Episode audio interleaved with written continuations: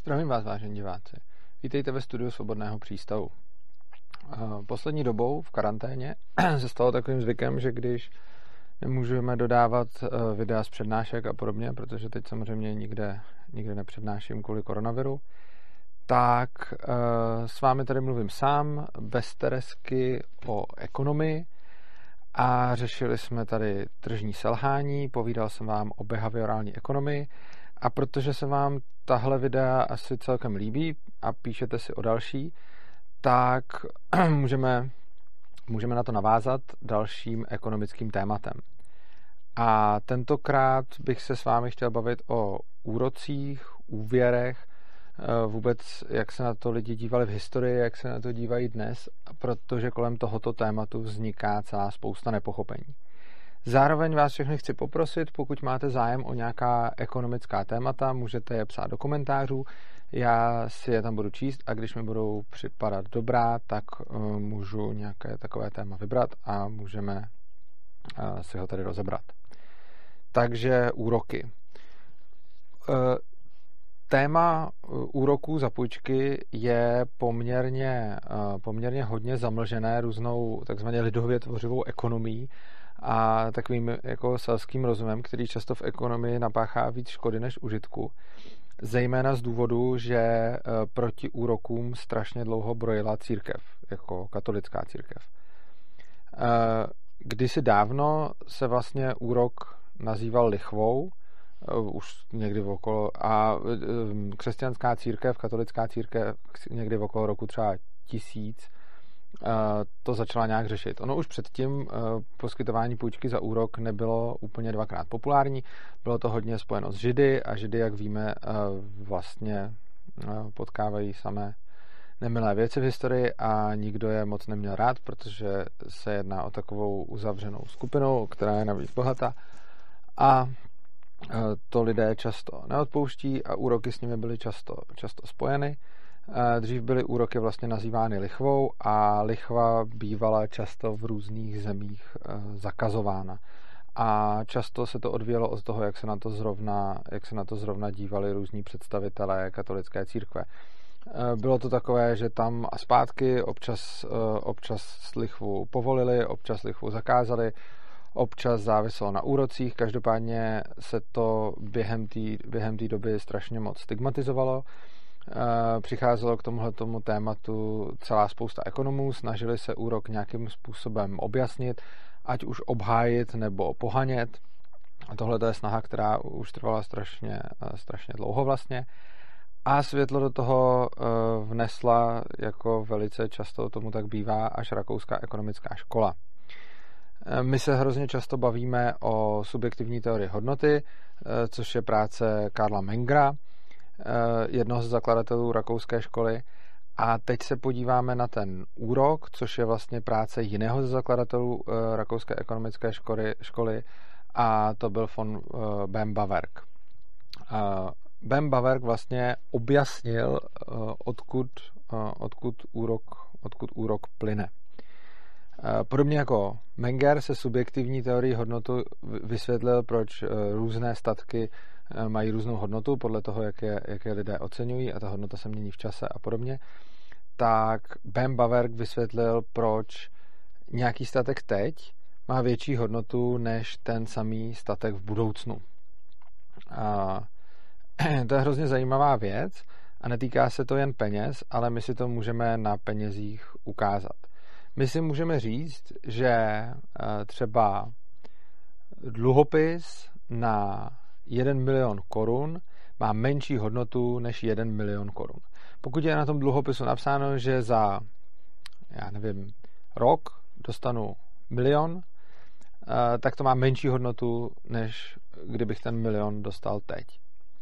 A lidi se k tomu takhle přirozeně chovají a Ben Bawerk vlastně přišel, přišel s tímhle tím vysvětlením, že statek teď má větší hodnotu než statek v budoucnu. Proč? No protože já si ze statku teď můžu udělat statek v budoucnu tím, že ho prostě potkám. Eh, že prostě počkám.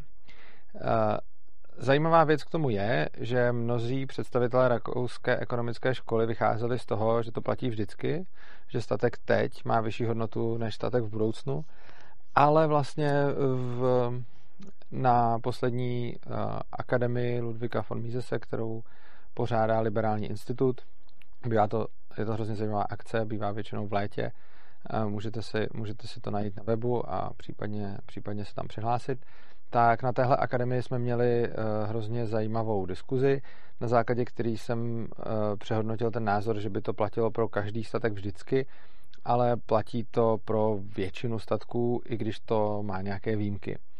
Uh, příklad, když teď máme um, třeba ropu se zápornou cenou, tak je to proto, že tu ropu člověk musí, že tu ropu člověk musí od někud vyzvednout. A v důsledku toho je na burze vlastně záporná, záporná cena, záporná cena té ropy, protože její nákup byl realizovaný se závazkem, že ta ropa bude vyzvednuta na určitém místě v určitou dobu a to penále za nevyzvednutí je, je dost velké.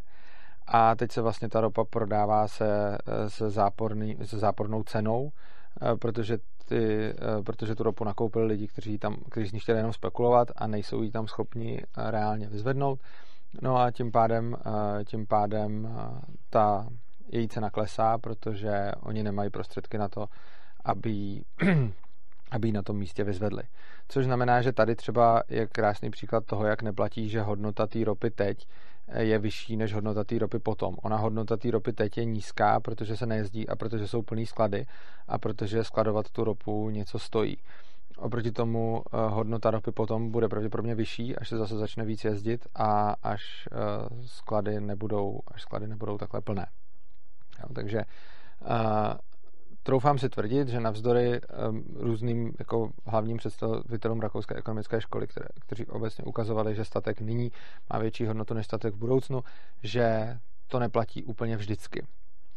Nicméně, my se budeme zabývat, eh, my se budeme zabývat eh, těmi případy, kdy to platí, protože tam potom zcela přirozeně vzniká úrok. Eh, ten krásný příklad je třeba ten dluhopis na jeden milion. Když budu mít dluhopis, že mi někdo za milion, že mi někdo za rok vyplatí milion, tak tenhle ten dluhopis má hodnotu menší než 1 milion korun, protože takhle ten 1 milion korun můžu mít hned a můžu s ním teda ten rok počkat a pak bych ho měl stejně, ale když mám ten milion, tak mám výhodu, že během toho roku ho kdykoliv, eh, ho kdykoliv můžu využít. Jo?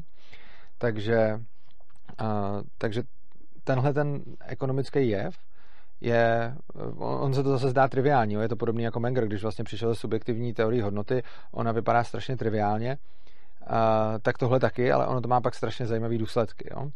Vlastně všichni se asi shodneme na tom, že Eh, když máme ty peníze po dobu celého roku, tak je můžeme využít kdykoliv po dobu celého toho roku a pak je můžeme využít i za ten rok. Oproti tomu, když máme jenom ten dluhopis, tak ten celý rok využít nemůžeme a na konci roku za rok se ho můžeme směnit, eh, směnit za peníze, takže pak máme ten milion. Jo? Takže tohle je krásná ukázka toho, eh, proč v mnoha případech, řekl bych i v drtivé většině případů, tedy to zboží teď má větší hodnotu než zboží potom. Tohle neplatí jenom pro dluhopisy a peníze, ono tohle to eh, platí pro jako cokoliv jiného. Třeba když budu mít dům, jo, tak dům teď bude mít větší hodnotu, než když mi někdo dá ten dům za rok. Proč? No, protože já ten dům můžu tyko nechat stát a ono se s ním nic nebude dít a za rok ho můžu začít používat, a nebo když ho budu mít celý ten rok, tak ho můžu začít používat kdykoliv během toho roku. Já mám ho k dispozici, eh, když bych náhodou potřeboval prostě dům, tak tam, eh, tak tam můžu být, můžu ho někomu půjčit, můžu ho pronajmout, můžu s ním dělat celou spoustu věcí. A ten dům teď má větší hodnotu, než by měl ten dům za rok. Takže když budu mít dvě nabídky, jeden člověk mi řekne, uh, prostě za 5 milionů ti prodám dům, teď tady bude stát, a druhý člověk mi řekne, za 5 milionů ti prodám úplně stejný dům, akorát, že ti ho dodám až za rok, tak uh, ta první nabídka, uh, ta první nabídka má pro mě vyšší hodnotu, protože ten statek budu moct celou dobu používat. Samozřejmě se můžu rozhodnout ho taky nepoužívat, ale v, tý, v tom druhém případě ho nemůžu používat tak či onak. Jedna věc je, no a teď tenhle ten samotný, tenhle ten samotný princip, že statek teď má vyšší hodnotu než statek za rok, vlastně dává vzniknout úroku. Jo? Je to je, je to jeden z důvodů, proč vlastně, když tu samou věc někomu půjčím teď a budu ji chtít vrátit za rok, tak ji budu chtít vrátit i s úrokem, protože to, co já půjčuju teď, má větší hodnotu než to, co dostanu za rok. Jo? tohle je, tohleto je strašně důležité si uvědomit, že tam jde o, o různou hodnotu. Jo? Já vlastně jako to jsou dva různé statky. Ono se to, ono, se to může, ono se to může plést a může si říct, že dům je dům a milion je milion, ale jsou to, jsou to dva rozdílné statky. Dům teď a dům za rok není ten samý statek. Stejně jako milion teď a milion za rok není z ekonomického hlediska ten samý statek. Jsou to různé statky a mají různou hodnotu. Různou hodnotu mají z mnoha důvodů. Eh, třeba kdybych do toho roku umřel, tak už ten dům nemůžu využít žádným způsobem. A i kdybych neumřel do toho roku, tak kdybych v něm pak chtěl do konce života bydlet, tak v něm budu bydlet o rok méně, když dostanu za rok, oproti tomu, když ho dostanu teď. Takže je důležité si uvědomit, že s těma půjčkama se to nemá tak, že já něco někomu dám, jako půjčím, ono to má nějakou hodnotu a já když to potom za nějaký čas dostanu zpátky i s úrokem, tak jsem dostal, uh, tak jsem dostal jakoby uh, to samý plus ještě něco. Já jsem nedostal to samý, já jsem dostal jiný statek a v době, kdy jsem se o, to, kdy jsem se o tom rozhodoval, tak uh, ty dva statky pro mě měly různou hodnotu. A ten úrok je jeden ze způsobů, jak, jak tuhle tu hodnotu vyvážit. Jo? Jak prostě pokrýt to, že když někomu něco půjčím a pak to dostanu zpátky, tak to, co dostávám zpátky, má z momentálního hlediska podle subjektivního teorie hodnoty pro mě menší hodnotu, protože to dostanu za, uh, protože to dostanu za delší čas. Jo? A tímhle tím způsobem vlastně vzniká úrok. Nejenom tímhle, ono těch způsobů je víc a já budu dál popisovat, ale tenhle ten je, tenhle ten je asi nejzásadnější. Uh, ty další, ty další způsoby jsou třeba, že taky čelím nějakému riziku. Jo, já když něco někomu půjčím, tak pořád čelím riziku, že to nedostanu zpátky. I kdyby mi to ten člověk nakrásně jako chtěl vrátit a i kdyby jeho úmysly byly nejlepší, tak mu to může z různých důvodů nevít, eh, může mu to někdo vzít, může to někde ztratit, eh, může se mu to nějak zničit, eh, může se tím umřít, může se stát celá spousta věcí. Takže já vlastně, když se nějaký ostatku vzdávám, tak najednou podstupuji riziko, že už, že už ho nedostanu zpátky. Ono by se to samozřejmě mohlo zničit i mě, když bych to měl celou dobu já, tu věc, kterou půjču, a ta věc nemusí být peníze. I mně by se mohla stát nějaká, nějaká jako špatná věc nebo, nebo něco, něco nevýhodného. Na druhou stranu, u té druhé strany, jemu se to může stát všechno stejně a ještě tam musím riskovat to, že třeba nemá dobrý úmysly, nebo třeba, že uh, s tím nebude hospodařit dobře a tak dále. Jo. Třeba typicky, když někomu bych půjčoval jako peníze, tak a on by je chtěl nějak investovat, tak já vlastně nesu riziko toho, že on, když zainvestuje špatně a potom už nebude mít žádný peníze, tak mi to, tak mi to nebude moc vrátit. Jo. Čili další složka úroku je to riziko. Další složka úroku je to, že eh, vlastně já nemůžu s tím, eh, s tím statkem v té době disponovat. Ale vlastně tyhle ty věci se dají nějak tak sloučit do, do toho jednoho, o čem vlastně mluví ten Ben Baverk a to je taková nej, to je nejobecnější teze a totiž, že statek teď má větší hodnotu než statek za rok. A já když ho teda někomu půjčím, tak tím, že za to řeknu úrok, uh, vlastně jsem nějakým způsobem motivovaný, abych tuhletu, abych tuhletu transakci vůbec udělal. Já samozřejmě můžu být motivovaný i jinýma způsobama. Když půjčím kamarádovi peníze, tak je půjčuju bezúročně a dělám to jako službu pro něj a dělám to, eh, dělám to proto, že ho mám rád a eh, je to úplně stejné, jako když kamarádovi půjdu, já nevím, třeba pomoct mu odstěhovat se zbytu nebo když mu pomůžu opravit auto nebo cokoliv takového. Tak prostě takovéhle věci děláme někdy pro lidi zadarmo, protože máme rádi, ale to ještě neznamená, že ta věc skutečně zadarmo je. Spousta lidí si myslí, že když se poskytují bezúroční půjčky, tak je špatný poskytovat půjčky s úrokem, ale ono to tak úplně není. Ona pravda je spíš, jako to bychom mohli rovnou říct, že když někdo půjde kamarádovi eh, bezplatně pomoct se stěhováním nebo mu opraví auto, tak by rázem stěhováci a servisy měli pracovat zadarmo. Ale takhle to nefunguje. Stěhováci a servisy si berou peníze za to, že poskytují svůj čas, práci, materiál a tak dále a za to dostávají, za to dostávají peníze. A úplně stejně tak věřitel, když něco, když něco půjčuje, tak si bere poplatek za to, že se vzdává nějakého statku za statek, který má pro něj v danou chvíli menší hodnotu, protože ten statek v budoucnu má menší hodnotu než statek teď. Ono samozřejmě něco takového uh, nemusí platit vždycky, jak jsem říkal, A to je něco, kde si myslím, že se někteří z těch představitelů rakouské ekonomické školy mílí, že prostě existují případy, kdy statek potom nemá eh, menší hodnotu než statek teď, ale v takových případech eh, já si ten úrok, já si ten úrok brát nemusím. Že? Typicky se půjčují statky, eh, ve kterých ten statek má teď větší hodnotu než potom. Jo? Nej, nejtypičtější věc, která se půjčuje, jsou peníze. A když někomu půjčím prostě jako tisícovku, s tím, že mi k tomu vrátí za rok ještě 50 korun, takže mi dá zpátky 1050. A to není, že bych dostal peníze za nic, ale pro mě ta tisícovka teď má vyšší hodnotu než uh, příslip tisícovky za rok. Jo? Je, to jako, je to jako s tím dluhopisem. A ono je to celkem přirozený, lidi se, lidi se podle toho začínají i chovat. Ta ekonom, ta, lidi se podle toho vždycky chovali, ta ekonomie to, ta ekonomie to akorát jako popisuje. Ale ono je jasný, že každý si radši vezme jako milion, než příslip milionu za rok. Jednak protože za ten rok se může cokoliv stát a ten příslip, příslip nemusí platit, a, tak a, e, i proto, že prostě ty peníze za rok mají menší hodnotu než peníze teď. A po, pozor, tady bych se rád vyhnul tomu, můžete říct, a co, co třeba v deflační ekonomice. Ty peníze můžou mít potom jako vyšší hodnotu. To sice ano, ale když si nes, ty peníze nechám u sebe, ty samý, já pořád porovnávám ty, ty dva statky. Jo, samozřejmě, e, řekněme, že bych měl deflační ekonomiku a řekněme, že bych měl tisíc korun. Já vím, že za tisíc korun si za rok uh, koupím víc věcí, než si koupím teď, pokud mám deflační ekonomiku. Jenomže to, čili jako hodnota těch tisíci korun uh, v, čase, v čase vzroste, ale co se myslí tím, když říkám, že statek teď má větší hodnotu než statek potom, no tím se myslí to, že když si teď tu tisícovku nechám, tak to pro mě znamená mimo jiné i ten statek potom, když na ní nesáhnu. Ono to pro mě znamená to, že tu tisícovku mám teď, že ji budu mít za půl roku, že ji budu mít za tři čtvrtě roku a že ji budu mít za rok. Že ji budu mít po celou tu dobu a kdykoliv ji budu moct použít za uh, podmínek, který si já sám určím a o kterých já sám si rozhodnu. Oproti tomu, když tu tisícovku půjčím a mít ji nebudu, tak sice teď jsem půjčil tisícovku a v deflační ekonomice za rok ta tisícovka uh, bude, mít, uh, bude mít větší hodnotu. Uh, to je pravda ale já kdybych si ji nechal, tak ji za ten, za ten rok mám taky, což znamená, že ten statek teď v sobě zahrnuje i vyhlídku na to mít ten statek v budoucnu, ale tím, že ji půjčím, tak já přijdu o tu možnost z ní s tou tisícovkou v tom mezičase disponovat.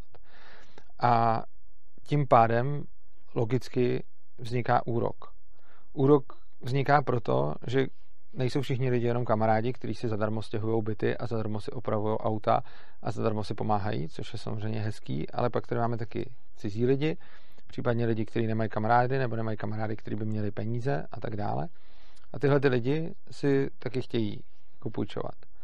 A teď, uh, teď jako buď tu možnost mít nebudou, protože jim nikdo bezúročně nepůjčí, protože zrovna nemají žádného kamaráda, který by, jim, který by jim půjčil bezúročně, anebo musí někoho přesvědčit, aby jim půjčil. Někoho cizího, kdo je nezná a kdo je nemá rád, eh, kdo k ním nemá žádný vztah.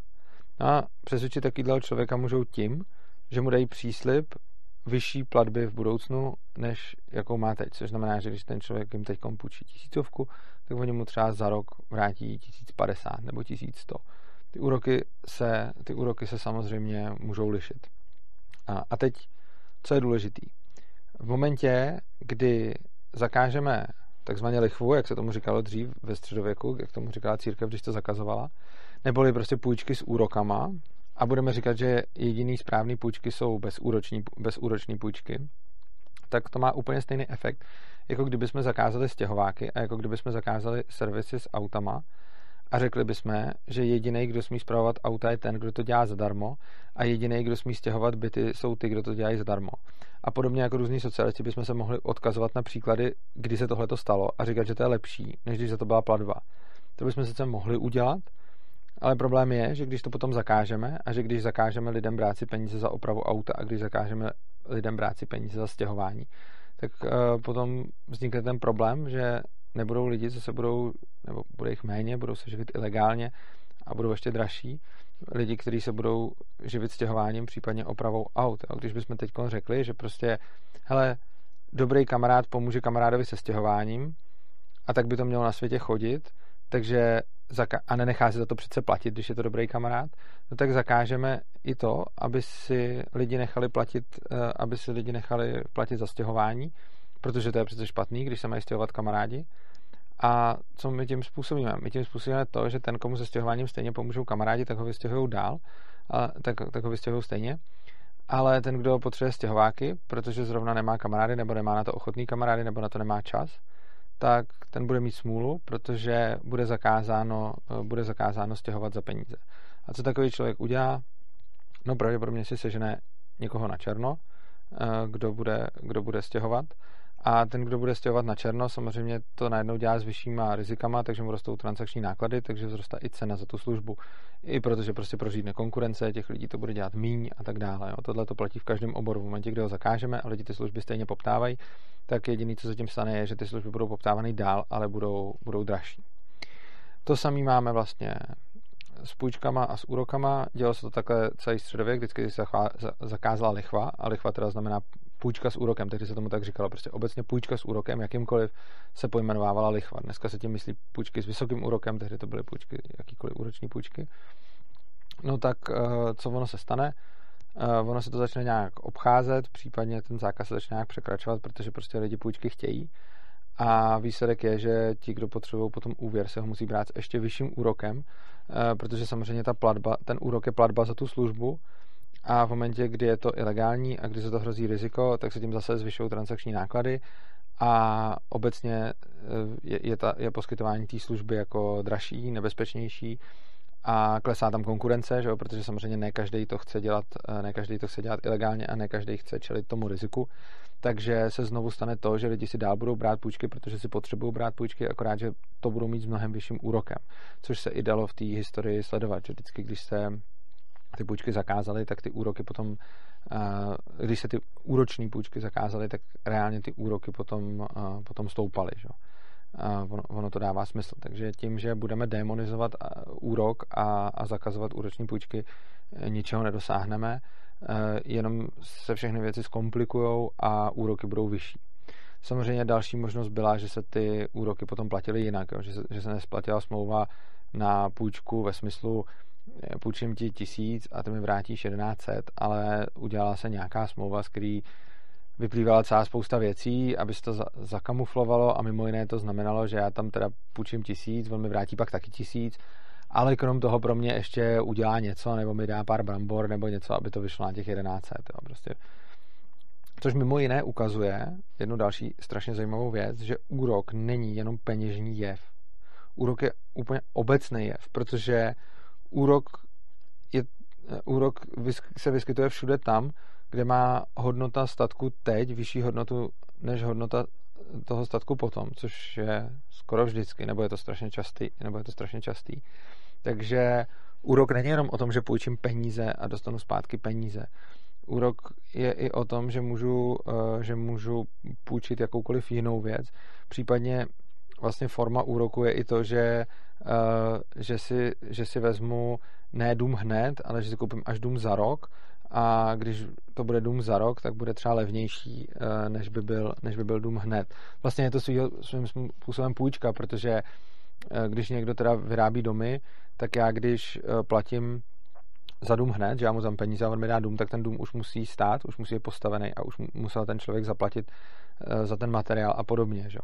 A když s ním si jednám smlouvu Eh, která bude znít, já ti dám teď 5 mega a ty mi za rok dodáš dům, no tak eh, je to v podstatě forma, je to v podstatě forma úroku, eh, protože forma půjčky, protože já mu vlastně jako půjčím těch 5 mega, on z těch 5 mega může stavět ten dům a pak mi ho může dodat, takže nemusí mít na něj celkově. A samozřejmě pak ta cena tomu bude odpovídat. Když budu chtít ten dům hned teď, tak za něj zaplatím obecně víc, než když by mi stačil ten dům za rok. Jo? Tohle Eh, tohle právě z toho plyne a proto ten úrok není jenom peněžní záležitost, ten úrok platí na, na vlastně, ten úrok platí na libovolné statky. Může se v libovolných statcích eh, vybírat, může se v libovolných statcích platit, může to být samozřejmě kombinovaný, ale celá podstata úroku a půjčky je, že já se vzdám části nějakých svých zdrojů a těch svých zdrojů teď si cítím, cením víc než těch zdrojů v budoucnu, takže na to, abych to udělal, pro nějakého cizího člověka, ke kterému nemám vztah, tak on mi musí minimálně dorovnat nebo přeplatit tu, eh, ten rozdíl, který pro mě má ta hodnota toho statku teď a ta hodnota toho statku za rok. Tím pádem se dá říct, že úroky jsou úplně normální poplatky za službu, jako za cokoliv jiného. Prostě se něčeho vzdávám a dostanu za to, dostanu za to zaplaceno. Poskytnutí půjčky je normální služba, jako každá jiná. A úplně stejně jako můžu poskytnout to, že někoho odstěhuju, úplně stejně jako můžu poskytnout to, že někomu opravím auto, úplně stejně jako můžu poskytnout jakoukoliv jinou věc, tak můžu poskytnout někomu peníze, který pak dostanu zpátky a dostanu ještě něco k tomu, úplně stejně jako se nechám zaplatit za to odstěhování nebo, eh, nebo za ten servis a, a tak dále. Bohužel, tím, jak je uh, tahle část ekonomie poměrně zatemnělá, se vyskytují nějaké další nesrovnalosti a na internetu můžete najít celou spoustu, a nejenom na internetu, můžete najít celou spoustu uh, různých tmářských videí, kde se o těch úrocích mluví naprosto nesmyslným způsobem. Před nějakou dobou jsem dokonce jsem viděl video, ve kterém autor mluvil o tom, že když, eh, že třeba je etický brát úroky z brambor. Když mi někdo půjčí x brambor nebo semínek brambor nebo něco, já to zasadím, vypěstuju, tak toho pak mám víc, tím to přibylo a já mu to teda tím pádem můžu, můžu vrátit, jo? že se prostě uh, že se, že se o tom takhle mluví tímhle tím způsobem v tom videu, že říkají prostě, když mi někdo půjčí něco, co samo o sobě může něco, nějak, něco jako produkovat, tak je potom v pohodě si na to brát úrok. Ale dotyčný tvrdí, že to je to zase nějaký prostě jako odnož socialistů, že to není v pohodě s penězma, protože když mi půjčí ty peníze, třeba já nevím, tisícovku a, a chce po mně zpátky 1100, tak z, těch, z té tisícovky se těch 1100 nestane, což znamená, že je to jakoby nesplatitelný v celé ekonomice. Často se dělá takový obrázek nebo model, který je strašně chybný, kde se vlastně ukazuje, proč, eh, proč dluhy nejsou nikdy splatitelný. Jo? Hodně to souvisí s frakčním bankovnictvím, který já jsem tady kritizoval, měl jsem tady o tom video, takže do toho se teď nebudu, do toho se teď nebudu úplně pouštět. Já jsem ten poslední, kdo by frakční bankovnictví hájil a vidím v něm celou řadu eh, celou řadu problémů a je to, vysvětluju to tam v tom videu o strašáku deflace. A, tak a ještě i o tom před, předtím, kdy jsme se vlastně, kdy jsme se vlastně nabavili o, o nákupu českých státních dluhopisů Česk, e, Českou národní bankou, a, tak i když nejsem ten, kdo by hájil frakční bankovnictví, tak jsem zcela v opozici k tvrzení, že když se peníze poskytují jako dluh, takhle oni vznikají. Jo? Prostě přijdete do banky, chcete půjčku a oni vám dají na účet peníze, které od nikud neodečtou což potom samozřejmě není to úplně bez limitu, jo? není to tak, že kdokoliv přijde do banky, že ta banka může mu dát jako libovolný, libovolně vysoký úvěr z peněz, který nemá. Ale existují nějaké pravidla, to jsem roz, roz, rozváděl v tom předchozím videu, takže to nebudu opakovat, který vysvětlují, za jakých podmínek může komerční banka půjčit peníze, který sama nemá. Prostě je připíše na ten účet a tím je vytvoří. Jo. Tak, tak, takhle jsou, je vytvořená jako drtivá většina peněz v současném světě, že nějaká banka půjčila a oni ty peníze tím, že se vrátí, eh, tak zase, tak zase zaniknou. Ale ona mezi tím, na základě toho, že poskytla tenhle ten úvěr, tak může poskytnout těch úvěrů ještě víc a víc, čím špádem peněz jako neustále přibývá. Jo, ty peníze, těch peněz se pořád množí a množí se proto, že banky poskytují uh, poskytují úvěry tím způsobem, že připíšou na účet peníze, který, který předtím neexistovaly, ty peníze se vypustí do ekonomiky, tím začnou existovat a v momentě, kdy se splatí, tak ty peníze zase existovat přestanou. No. A hodně lidí říká, že tohle je vlastně je dluhová past, protože ta banka půjčí peníze, které neexistovaly, připíše do ekonomiky prostě milion ale chce za to zpátky třeba 10% úrok, takže zpátky bude chtít eh, ne milion, ale milion sto tisíc. A dotyční tvrdí, že tohleto časem znamená, že se všichni propadají do, eh, do dluhu, který nejsou ani splatitelný, protože přece, když do té ekonomiky dám eh, milion, tak z ní nemůžu zpátky chtít dostat milion sto tisíc. Tohle je nedomyšlený. Neobhajuju frakční bankovnictví. Frakční bankovnictví je obrovský svinstvo a frakční bankovnictví se zejména s vnucenýma penězma, to je fakt děs, ale tenhle, ten, tahle výtka proti němu je zcela bezpředmětná. Proč? No, protože když mi ta banka půjčí milion, který předtím v ekonomice neexistoval a chce po mně splatit milion sto tisíc, tak samozřejmě můžeme říct, že všechny ty peníze v ekonomice i s těma úrokama nebudou existovat, protože pokud všechny peníze v ekonomice vzniknou tím, že je banka půjčí, No, půjčí prostě prakticky všechno, nebo různé banky to půjčí. A v ka- každý chce ještě úrok navíc, tak to může na první pohled vypadat, že v ekonomice je méně peněz, než kolik je dluženo. A ona je to i pravda. Jo? Tohle to, to je pořád pravda. Ale to neznamená, že ty úvěry jsou nesplatitelné, prosím vás. V ekonomice je sice méně peněz, než jaká je výše dluhů plus úroků, jenomže ty peníze se tam můžou točit a můžou se splácet postupně. Takže co ono se může stát?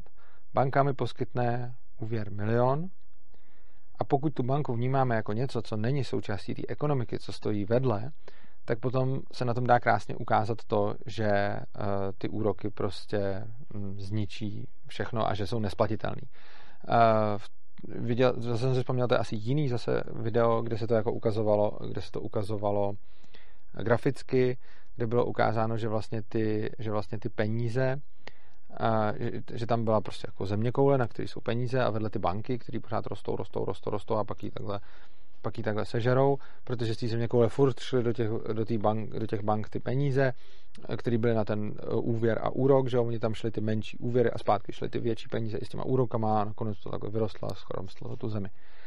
A já se teď vůbec nepamatuju, v čem to bylo, a je to, myslím, nějaký docela známý, um, docela známý video na internetu, protože jsem ho viděl víckrát, nebo mi ho někdo uh, spíš posílal. Každopádně eh, tenhle ten, eh, tohle je cesta a představa z toho důvodu, že ty banky nejsou nějaká vedlejší planeta a že ty banky normálně jako jsou na zemi a účastní se ekonomiky. Takže, co ono se stane? Ono se stane to, že banka mi poskytne milion úvěr a řekněme, že to, bude, že to budou jediný peníze v ekonomice, jo? třeba před, předpokládejme. Banka mi poskytne milionový úvěr a chce zpátky milion sto tisíc. Jo? To, to je jako Hmm, to je stav. A teď, co ono se bude dít? Já to ukážu na tom zjednodušeném modelu, jo? ono samozřejmě na, na, se to dá ukázat i na libovolně složitým, ale zjednodušený model jsou to jediný peníze v ekonomice. Mám teda ten milion a banka po mně chce zpátky milion sto tisíc. Jo? A já teď, ať bych se jakkoliv zbláznil, tak, uh, tak uh, mám smůlu. Jo? No a tak ono to nefunguje. Ono to funguje tak, že já si za ten milion prostě rozjedu třeba podnik a budu něco prodávat, a teď uh, budu část, část splácet. Jo, ono, t- jsem dal ten blbý předpoklad, že, že jsou to jediný peníze v ekonomice a já teď vidím, že se to na tom bude vysvětlovat asi hůř, uh, než kdyby byly. Já, já udělám oba dva ty, já udělám, já udělám obě dvě ty situace. Prostě, já poskytnu nějakou službu třeba zaměstnanci té banky, jo, a ten zaměstnanec té banky mi za tu službu zaplatí, jo, a teď se to nemůže stát, protože jsem si dal hloupý předpoklad, že to budou jediný peníze v ekonomice a doufal jsem, že se mi na to bude dobře vysvětlovat. Takže zpět, omlouvám se, nebudou to jediný peníze v ekonomice. Banka mi, vrá, banka mi půjčí mm, milion a normálně jsou další peníze v ekonomice. A chce po mně uh, zpátky milion sto tisíc. A co já budu dělat? Řekněme, že mm, třeba otevřu si servis s těma autama a budu opravovat auta. A teď za mnou přijede zaměstnanec té banky, já mu opravím auto a on mi za to dá peníze. A teď za mnou bude jezdit spousta zaměstnanců banky a postupně si u nich vydělám třeba těch 100 tisíc. A, a mě to stálo všechno milion, já mám vrátit milion 100 tisíc a až si vydělám od nich těch 100 tisíc, tak je můžu uh, té bance dát. Jo? A teď samozřejmě uh, ta banka je pak zase zaplatí těm zaměstnancům a oni mi je zase, oni mi je zase můžou dát za opravu aut. Čili tam může být jako v podstatě nekonečný koloběh, ty peníze se můžou, ty peníze se můžou neustále točit. Může se dít to, že já prostě mám teď milion a mám za rok splatit 1,1 eh, milionu, ale to, co ono se bude dít, je, že ta banka potřebuje taky něco platit. Ta banka potřebuje platit svoje zaměstnance, potřebuje platit za své budovy, potřebuje platit za své auta a tak dále a tak dále. A teď, eh, když ke mně budou jezdit zaměstnanci té banky a budou mi platit eh, za to, že já jim opravu auta, tak já můžu té bance platit zpátky ty peníze, která ona zase vyplatí, vyplatí těm, eh, těm zaměstnancům. A tím pádem to v podstatě znamená, že kdyby skutečně platilo, že jednou konkrétní korunou se dá zaplatit ten úvěr jenom jednou, tak by pak fakt platilo, že, mm, že to nejde nikdy splatit. Ale ono to také nefunguje. Ono to funguje tak, že uh, i když je v ekonomice víc dluhů, než kolik je tam peněz, tak si tou jednou bankovkou dají splácet ty, uh, dají splácet ty dluhy víckrát, jo? protože já můžu té bance třeba splatit půl milionu, ona zase část toho vyplatí, ona zase část toho vyplatí svým zaměstnancům, oni je zase u mě utratí, já zaplatím další peníze a tak dále. Což znamená, že vlastně jedna ta koruna může být eh, zaplacená, eh, může být eh, použitá víckrát k tomu zaplacení. Jo? Třeba když těch prvních 100 tisíc, který já si vydělám od těch zaměstnanců banky, já z nich splatím ten úrok, no tak potom můžu, potom můžu dál platit ten milion. A ty peníze v ekonomice na to budou. A lze si to představit i na, i na jiném příkladu, když prostě třeba bude spousta lidí někomu dlužit jako stovku a bude, bude, budou v nějakém, v, nějaký jako, v nějakém řetězu, jo? že prostě jako člověk A dluží stovku člověku B a člověk B dluží stovku člověku C a člověk C dluží stovku, eh, stovku člověku D, tak potom můžu vzít jednu stovku, dát jí člověku A, on jí zaplatí B, ten člověk B jí zaplatí tomu C, ten člověk C jí zaplatí tomu D a najednou jsme dluh 400 korun v ekonomice zaplatili jednou 100 korunou. Jo? Tohle to je důležité si uvědomit, že ty, že ty peníze cirkulují. Takže sice se dá říct na první pohled, hele, eh, dluh, dluhy plus úroky v ekonomice jsou víc, než kolik je tam peněz, takže je to nesplatitelný, ale to je jenom krátkozraký pohled, který nepočítá s tím, že se ty peníze tam můžou točit a že jednou korunou lze splatit vlastně libovolně velký dluh, respektive ne libovolně, protože um, to trvá nějaký čas, ale jde, ty peníze prostě otočit víckrát. Takže je klidně možný, že se podíváme na dluhy v ekonomice a tam uvidíme prostě jako strašně vysoký dluh, ale jak jsem říkal, pak můžeme vzít jako jednu bankovku a tou zaplatit mnohonásobek její nominální hodnoty v dluhu, protože si jí ty, protože si jí ty lidi budou předávat. Jo? Na koho by tohleto vysvětlení bylo moc náročný, nebo by stejně v tom měl nějaké pochybnosti? Zkusím ještě úplně jednodušší vysvětlení. Představme si, že platba úroku je normální poplatek za službu. Jo. To už jsme si tady vysvětlovali. Podobně jako někomu stěhuju, podobně jako někomu zpravu auto, tak úplně stejně tak mu můžu, uh, můžu půjčit a on mi za to může platit. A banka samozřejmě nedělá jenom to, že by poskytovala, že by poskytovala úvěry. Že? Banka má celou spoustu, uh, celou spoustu jako, mm, služeb, který nabízí svým klientům. A řekněme, že banka třeba může poskytovat, nebo poskytují to bezpečnostní schránky. Jo? To je takový to, že přijdu do banky a tam jim zaplatím za to, že tam můžu mít nějakou, nějakou truhličku, do který, nějaký šuplík, do kterého já si můžu dávat, jaký chci věci, cenosti, dokumenty, všechno. A nikdo mi tam na to nebude šahat.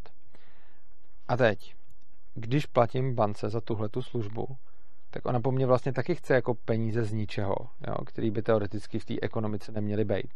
Protože v té ekonomice nejsou žádný zvláštní peníze určený na to, aby se tím platilo za eh, bezpečnostní schránku v bance. Že? Prostě v té ekonomice jsou nějaký peníze a ty, a ty peníze se tam točejí. A pokud platí, že banka mi může poskytnout službu, eh, třeba bezpečnostní schránku, a já za tu službu mám platit, tak tady přece taky nejsou žádný peníze speciálně vyrobený na tohle. A taky, kdyby ta banka stála mimo ekonomiku a vypadala by tak, že pořád jako všem poskytuje uh, jako bezpečnostní schránky, takže všechny ty peníze jdou jenom té bance a zase by mohla být ta země. Tady jsou ty banky, co poskytují bezpečnostní schránky a z těch té země takhle odlítávají ty peníze z těch bank, až tu zemi, až tu zemi sežerou. Že? To je nesmysl, protože ta banka je součástí ekonomiky a zase já si u ní, mm, já si u ní otevřu bezpečnostní schránku, mám ji tam, budu jí za to platit, každý měsíc za to dám prostě tisícovku a budu tam mít tu schránku a já každý měsíc někde vydělám tu tisícovku. A samozřejmě, když se budu koukat jenom na to k těch peněz ode mě k té bance, no tak uvidíme, že jenom já furt platím peníze té bance pořád dokola a najednou by se dalo říct, no jo, tak za chvíli na ně nebude kde brát, protože v ekonomice dojdou. Ale ono to takhle nefunguje ono to, uh, ono to funguje tak, že um, já té bance uh, vlastně posílám peníze, ale ta banka je dál posílá buď mě nebo někomu jinému a ty peníze zase nějakou oklikou dostanou ke mně a já je můžu dál posílat té bance. Že? Takže úplně stejně, jako mi ta banka může poskytovat službu, aniž na to byly připraveny speciální peníze, tak, mi, tak jedna z těch služeb je úvěr. A ten úvěr se ničím neliší od toho, když mi poskytne tu bezpečnostní chránku. Když mi poskytne tu bezpečnostní schránku a za to si bere prostě tisícovku měsíčně, tak tam taky na to nejsou žádný speciální peníze. A když mi poskytne úvěr a za to si bude brát tisícovku měsíčně, tak otázka, kde v ekonomice brát tyhle ty peníze, je furt stejná. Je to úplně stejný problém a odpověď je na něj taky stejná. Peníze v ekonomice se cirkulují. Je to úplně stejný jako jako když platíte někomu za služby. Taky když se budete prostě dívat na to, kolik služeb je poskytováno v nějakém časovém období, tak čím víc protáhnete to časové období, tím víc vzroste cena služeb, které byly poskytnuty. A když to časové období protáhnete dostatečně, tak najednou zjistíte, že proběhlo služeb za víc peněz, než kolik peněz máte v ekonomice. A je to jasný, protože to období můžu protahovat jako až do nekonečna a rozhodně se někdy dostanu do, do bodu, eh, kde byly služby naučtované za víc, než kolik bylo peněz v ekonomice. Ale taky to neznamená, že nebyly peníze na to, aby se tyhle ty služby zaplatily. Byly. Což znamená, že není vůbec pravdou, že eh, úroky jsou nesplatitelný. Není ani pravdou, že by byly něco zvláštního, mimořádného nebo nemorálního. Úroky jsou normální poplatek za službu, a je to úplně normální poplatek za, jako za jakoukoliv službu. Jo? A na co bychom se mohli podívat ještě nakonec, je uh, na výši úroku. Jo? Dneska už většina lidí akceptuje, že jako úroky jako takový jsou prostě v pohodě, ale uh, a někteří lidi taky ne, jo? pořád tady máme nějaký socialisty, kteří budou tvrdit, že prostě úrok je jako zlo a že půjčky musí být bezúroční. Vlastně jsem tady uh, měl před časem i jednoho hosta, který, eh, který tohle to tvrdil. A nakonec se i v debatě s ním vlastně ukázalo, že tyhle, ty, že tyhle ty tvrzení nejsou moc uh, z ekonomického pohledu jako podepřený nebo, nebo promyšlený. Je to spíš takový pocit, že se někomu zdá, že úrok je něco hrozně špatného, tak by to nemělo existovat. Ale vlastně, když potom zjistíme, že je to normální platba za službu, jako za jakoukoliv jinou službu, tak vlastně proč ne? Jenomže stejně i dneska hodně lidí je proti té lichvě tomu, jak se tak říká dneska. Dneska se lichvě říká vlastně půjčka s vysokým úrokem. Ve středověku byla lichva, lichva půjčka s jakýmkoliv úrokem, dneska je lichva půjčka s vysokým úrokem. A lichváře nikdo nemá rád, protože lidi nemají rádi lidi, kteří půjčují hm, který půjčují prostě peníze s moc vysokým úrokem. No, co ono by se stalo, Eh, kdyby, kdybychom eh, tohleto zakázali a kdybychom udělali strop na to, za jaký úrok se vlastně smí půjčovat. Já se trochu obávám, jestli on není v českém právním řádu, jestli takový strop už náhodou není. To by mě zajímalo, teď, teď mě to docela zarazilo. Já to vlastně nevím, snad tam není. Každopádně spousta lidí si myslí, eh, že by tam být měl. Případně pokud tam je, tak si myslí, že by měl, že by měl být ještě níž a že prostě kdo dává půjčky s moc vysokým úrokem, tak je to špatně. No, musíme si uvědomit, že půjčka, jako cokoliv jiného, je prostě služba a že úrok je cena za tu službu, podobně jako když prostě platíte stěhovákům nebo servisákům a tak dále, tak jim prostě platíte nějaký peníze za službu, kterou pro vás dělají. A to, kolik se za tu službu účtujou a to, kolik peněz to bude stát, závisí jako vždycky všechno na, na nabídce a poptávce. A co se stane, když najednou někde zastropujete cenu, no stane se to, že jednak to půjde do ilegality a tam bude ještě vyšší a taky se stane to, že tam nastane nedostatek. Jo? Pokud byste prostě řekli, že jo, můžeme třeba vidět, že uh, jo, teď mě třeba napadlo. Mluví se o tom, že by měla být, uh, že by měla být sjednocená cena benzínu, tak aby ve velkých městech i na malých městech byla ta cena stejná a aby když tankuju uprostřed Prahy, tak aby to stálo stejně, jako když prostě tankuju někde za Valmezem. A tam samozřejmě je rozdíl několika korun vždycky a je to proto, že prostě Praha je dražší a e, jsou tady vyšší platy, jsou tady vyšší nájmy a tak dále, takže, takže to dává ekonomický smysl, že ten benzín prostě stojí jinak e, tady než tam protože to má prostě jiný náklady, tak ono se to do toho, ono se to do toho promítne.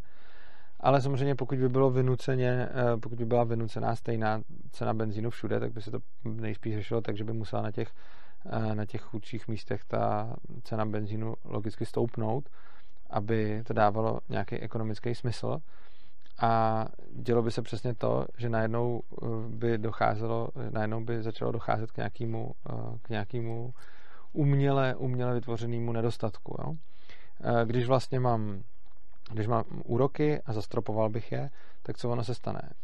Proč někdo si bere úrok, proč někdo si bere úvěr na vysoký úrok, když by si mohl vzít úvěr na nižší úrok? No, to nikdo, to skoro nikdo neudělá. Nikdo nepůjde a nevezme, nebo jako někdo možná jo, když si to nepromyslí, ale skoro nikdo nepůjde a nevezme si půjčku s obrovským úrokem, když by mu někdo jiný dal půjčku za mnohem lepších podmínek s nízkým úrokem. Problém je v tom, že on mu nikdo jiný tu půjčku s nízkým úrokem neposkytne.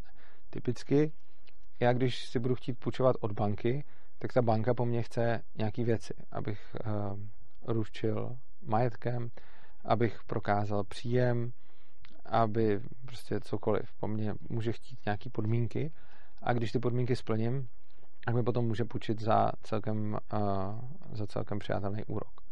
Oproti tomu, když uh, tyhle ty podmínky nesplním, buď je nemůžu nebo nechci, tak mám možnost jít za nějakým jiným subjektem a půjčit si od něj, aniž ty podmínky splním. Jenže když ty podmínky nesplním, tak samozřejmě celá ta půjčka se stává rizikovějším biznesem. Já když nemůžu nebo nechci za tu půjčku něčem ručit, když nemůžu nebo nechci uh, prokazovat své příjmy a tak dále, tak uh, v tomhle případě já vlastně se dostávám do situace, kdy nejsem tak dobrý klient. Jo? A potom logicky mi tu službu poskytne někdo za vyšší cenu s příplatkem, protože musí podstupovat větší riziko.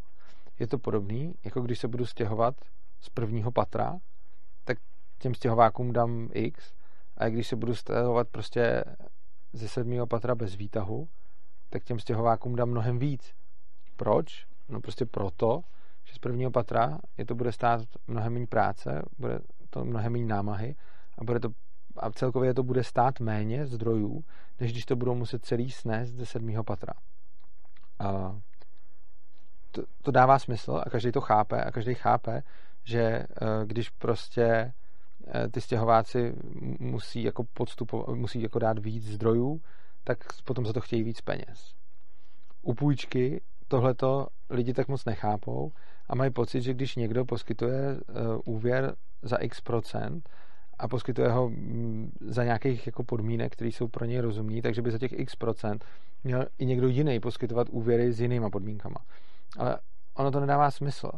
Kdyby jsme udělali to, že zastropujeme cenu stěhováků jo, a řekneme prostě, nikdo nesmí nabízet služby stěhování za více než x, tak potom se stane to, že ty stěhováci řeknou, dobře, tak my stěhujeme všechny, kdo bydlí v prvním nebo druhém patře a ty lidi z vyšších patr už prostě ne, nestěhujeme. Proč? No, protože se jim to prostě nevyplatí.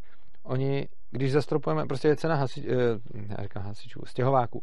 Je cena stěhováků z prvního patra, z druhého, z třetího, ze čtvrtého třeba. A řekněme, že z prvního patra to odstěhují za 10 tisíc, z druhého třeba za 12, z třetího za 15 a ze čtvrtého třeba za 20. Jo, teď jsem to úplně vymyslel, za neznám ty ceny, jo, nechytejte mě za slovo, ale řekněme, že by to bylo, že by to bylo takhle. A když teď přijdu s tím, že to není fair a že vlastně všichni by měli mít nárok na stejné stěhování a tak dále, tak řeknu, hele, stěhováci, nesmíte si za to vzít víc než 15 tisíc. Nebo víc než 14, protože 15 bylo to třetí. Tak nesmíte si vzít víc než 14. Tak co udělá stěhovák? No, na, upraví svoji nabídku a řekne, z prvního patra vás od, odstěhu za 10, z druhého uh, za těch 12, no ale třetí a čtvrtý nestěhujeme, protože uh, si nesmíme říct víc než 14. Jo. A co ono se potom stane? Ono se stane to, uh, že se to začne tak různě obcházet, že najednou přijde stěhovák, který řekne, no tak uh, když já vám to udělám za 14, když mi ještě bokem dáte, prostě, ale samozřejmě to bude víc, protože podstupuje nějaký riziko a tak dále, takže ten zákaz se začne obcházet a hlavně ten zákaz je absolutně nesmyslný. Jo. Všichni vidíme, že zastropovat cenu stěhování je blbost, protože cena stěhování se snižuje sama tím, že si ty jednotlivé subjekty konkurují. A v, v poskytování úvěrů je to úplně to samé. Já když zakážu úrok nad X, tak to znamená, že všichni, kdo by měli teda úrok pod X, tak si stejně půjčej. Ale lidi, kteří nedosáhli za, za, na půjčku eh, s tak nízkým úrokem, ji buď nedostanou, anebo ji dostanou s úrokem ještě vyšším, protože ten, kdo ji poskytuje ilegálně, eh, postupuje, podstupuje ještě větší riziko, než postupoval doteď. Jo. Ono prostě, když si to představíte sami, že budete někomu půjčovat peníze, tak eh, když je půjčujete někomu, kdo je spolehlivý, o kom máte celkem záruky, že ty peníze asi vrátí, tak eh, si můžete říct menší úrok, nebo to uděláte nadšeněji, když by to třeba byl kamarád. Oproti tomu, pokud máte nějakého kamaráda, o kterém víte, že je notoricky bez peněz a že notoricky nesplácí a že jsou s ním v tomhle problémy, tak mu spíš nepůjčíte. Úplně stejně tak, když jste nějaký, jako, eh, nějaká finanční instituce, která půjčuje peníze, no tak zase zkuste si jako představit, že máte eh, půjčit někomu, kdo uh, není spolehlivý, nemůže vám garantovat, že ty peníze, jako garantovat vám to nemůže nikdo, ale nemůže vám ukázat, že je vysoká pravděpodobnost, že ty peníze splatí, no tak uh, vy mu třeba půjčí, vy mu buď nepůjčíte vůbec, a půjčí mu někdo jiný, ale když mu půjčí ten někdo jiný, tak se řekne vyšší úrok proto, že to má prostě pro něj vyšší riziko. Jo? Představte si, že ty peníze půjčujete vy, že, že jsou to vaše peníze a že buď je půjčujete někomu, kdo vám je spíš splatí, anebo, vám je, nebo je půjčujete někomu, u koho zdaleka si nejste tak jistý, že vám je splatí. Tak když už byste šli do toho rizika, že ty peníze nedostanete zpátky, tak se to samozřejmě budete chtít vyšší poplatek, protože vás to bude stát víc zdrojů, protože to riziko se taky počítá. A úplně stejně jako stěhovák do čtvrtého patra bez výtahu bude stát víc než stěhovák do prvního patra bez výtahu, tak úplně stejně uh, půjčka někomu, kdo může něčím ručit, bude stát méně než půjčka někomu, kdo něčím ručit nebude, protože následně může stát další náklady to, že ten dotyčný musí z toho dlužníka ty peníze nějak dostávat, pokud, eh, pokud mu nebude chtít zaplatit. Jo?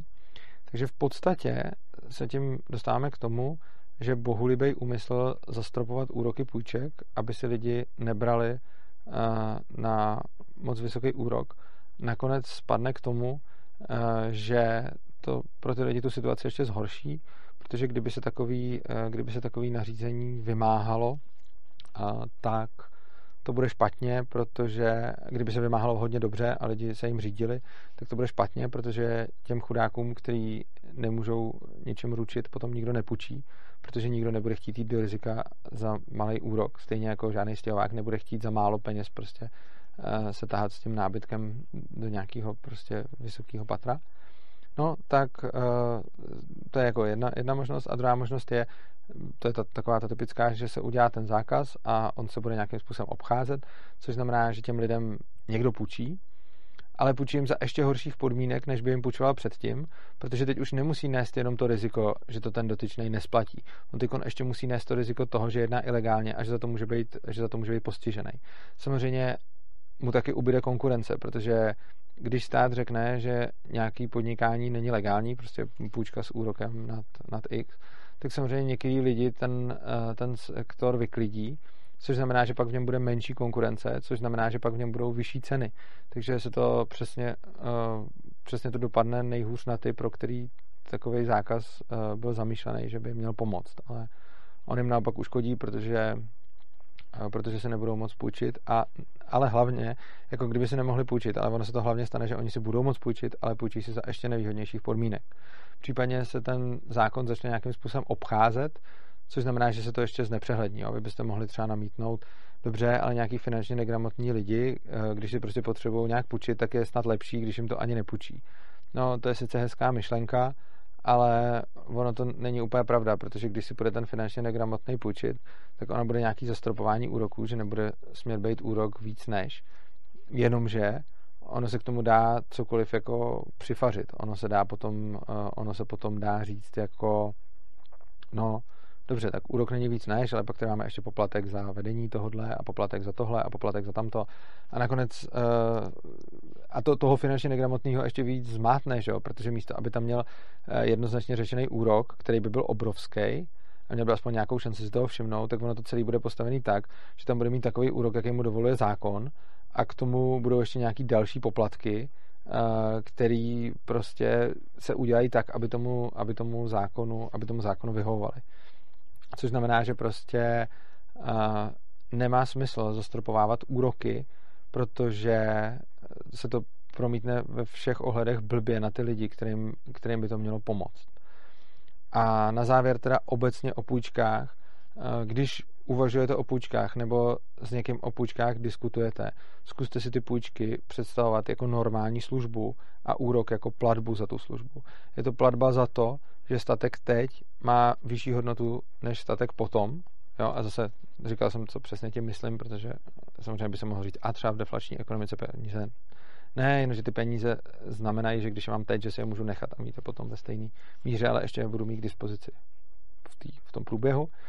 Takže statek teď má větší hodnotu než statek potom a protože ta hodnota se liší, tak z toho důvodu tady nastupuje úrok. A další věc je riziko, že ten statek třeba taky, uh, že ten statek vůbec nemusím dostat a že prostě někomu půjčím a on už mi to nikdy nevrátí. A to je taky riziko, za který se platí. Takže uh, úrok je normální poplatek za službu, služba je půjčení peněz. A neexistuje nic takového jako na úroky nebude dost peněz v ekonomice, pokud by neexistovalo, že na jakoukoliv službu nebude dost peněz v ekonomice. A když je dost peněz v ekonomice na to, abych bance platil za to, že mi půjčuje bezpečnostní schránku, tak je i dost peněz na to, abych stejný peníze té bance platil za to, že mi poskytne půjčku. Protože úplně stejně jako na zaplacení peněz za bezpečnostní schránku nebyly vytisknuty do ekonomiky žádné další peníze, tak na zaplacení toho úroku k tomu úvěru taky nejsou vytisknutý žádný další peníze, byť na ten samotný úvěr peníze vytisknutý byly.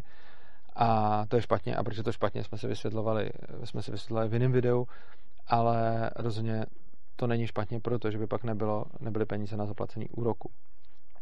Když budete o úrocích uvažovat úplně stejně jako o každé jiné službě a budete je úplně stejně vnímat a budete o nich eh, tím způsobem přemýšlet, uvažovat a debatovat, tak vám to potom eh, umožní odpověď na celou spoustu otázek, eh, který, který by vás k tomu mohly napadnout. Případně, když s váma někdo bude argumentovat, tak zase stačí si ten, stačí si ten úrok představit jako poplatek za službu.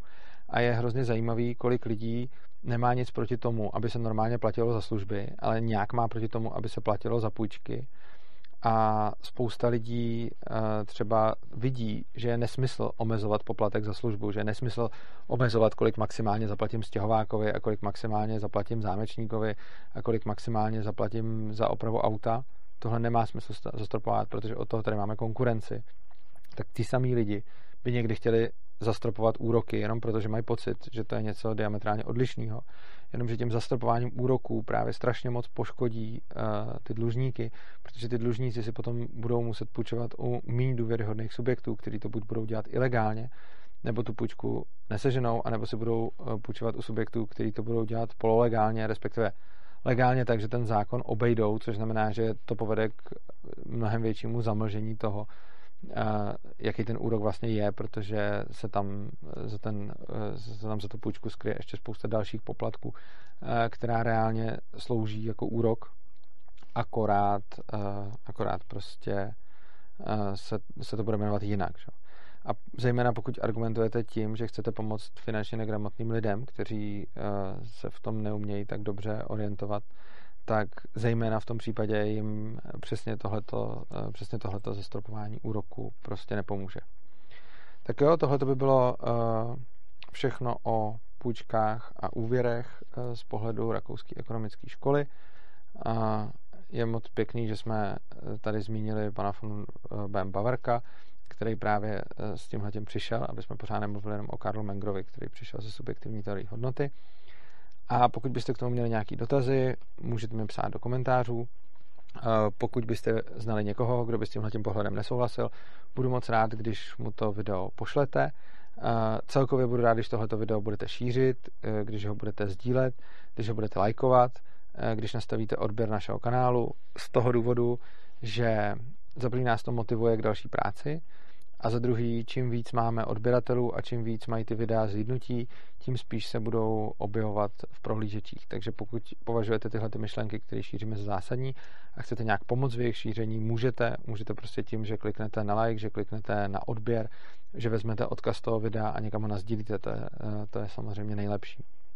A protože svobodný přístav funguje čistě jenom z peněz dobrovolných, které, které nám platíte vy za obsah, který tvoříme, a nebereme žádné státní, ani evropské, ani jiné dotace. A jsme prostě neziskovka a to doopravdová neziskovka, ne taková ta, která je jakoby neziskovka, ale napojená na vládu, tak vás prosíme, pokud se vám náš obsah líbí, odměňte nás za něj, pod videem najdete pod videem najdete bitcoinovou adresu, litecoinovou adresu, bankovní spojení.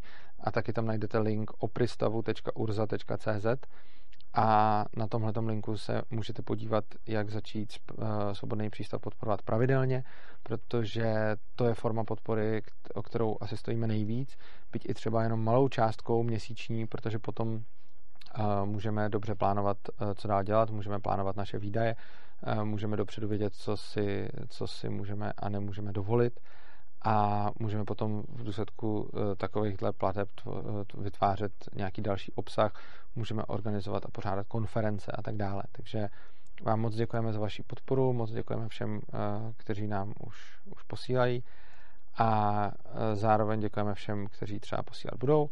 A pokud si budete přát nějaká další ekonomická témata, které bychom mohli z pohledu Rakouské ekonomické školy rozebrat, pište do komentářů. Tak jo, mějte se krásně a užijte si života.